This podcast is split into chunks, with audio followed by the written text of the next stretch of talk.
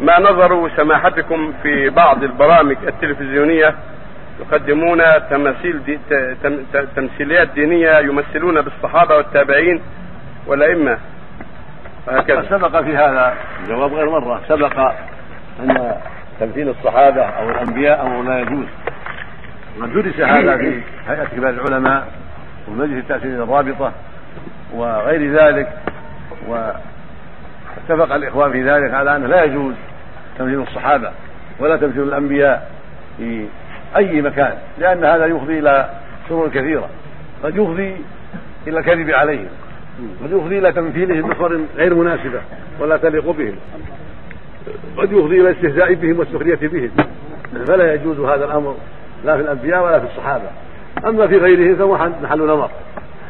محل نظر قد يجوز في بعض الأشياء إذا كان يوصل من ورائه خير ومصلحة عامة للمسلمين وقد لا يجوز لأنه كذب وزور فالحاصل أن التمثيل محل نظر ومحل تفصيل.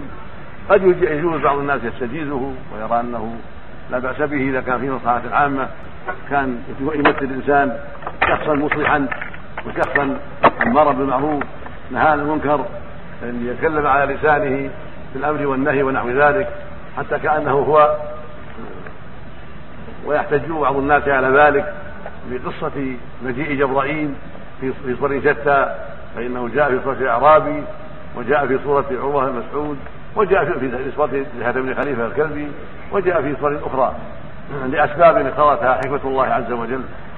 هذا التمثيل محل نظر ومحل تفصيل يحتاج إلى عناية وإلى دراسة وافية وأما التصوير كون يصور صورة إنسان يصور صورة عمر أو صورة فلان هذا لا يجوز تصوير. إنما الكلام التمثيل لا صورة بل يقف يتكلم باسم عمر أو باسم فلان أو باسم فلان. أما الصور فلا تجوز أبدا.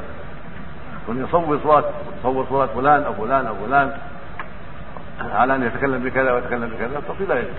لكن كونه يقف إنسان ويقول هذا عمر يتكلم أو هذا مالك أو هذا الشافعي أو هذا أحمد أو هذا النزاعي أو هذا محمد بن الوهاب أو هذا عبد العزيز يتكلم ينوب عنه من غير صورة. هذا هو محل النظر. هل يجوز هذا أم لا يجوز هذا؟ أما تشكل جبرائيل فهو بأمر الله لا يقاس عليه فيما نعتقد ومجيء جبرائيل فجبرائيل جاء بالحق مكلف من عند الله عز وجل في صور اقتضت حكمة الله يكون فيها ليستفيد الناس من ذلك وليشاهدوا الشخص الذي يسأل ويتكلم فيكون أعظم في الفائدة لهم. هذا شيء خاص. لا أرى أنه يقاس عليه غيره فيما يتعلق بجبرائيل ومجيئه إلى النبي عليه الصلاة والسلام. نعم.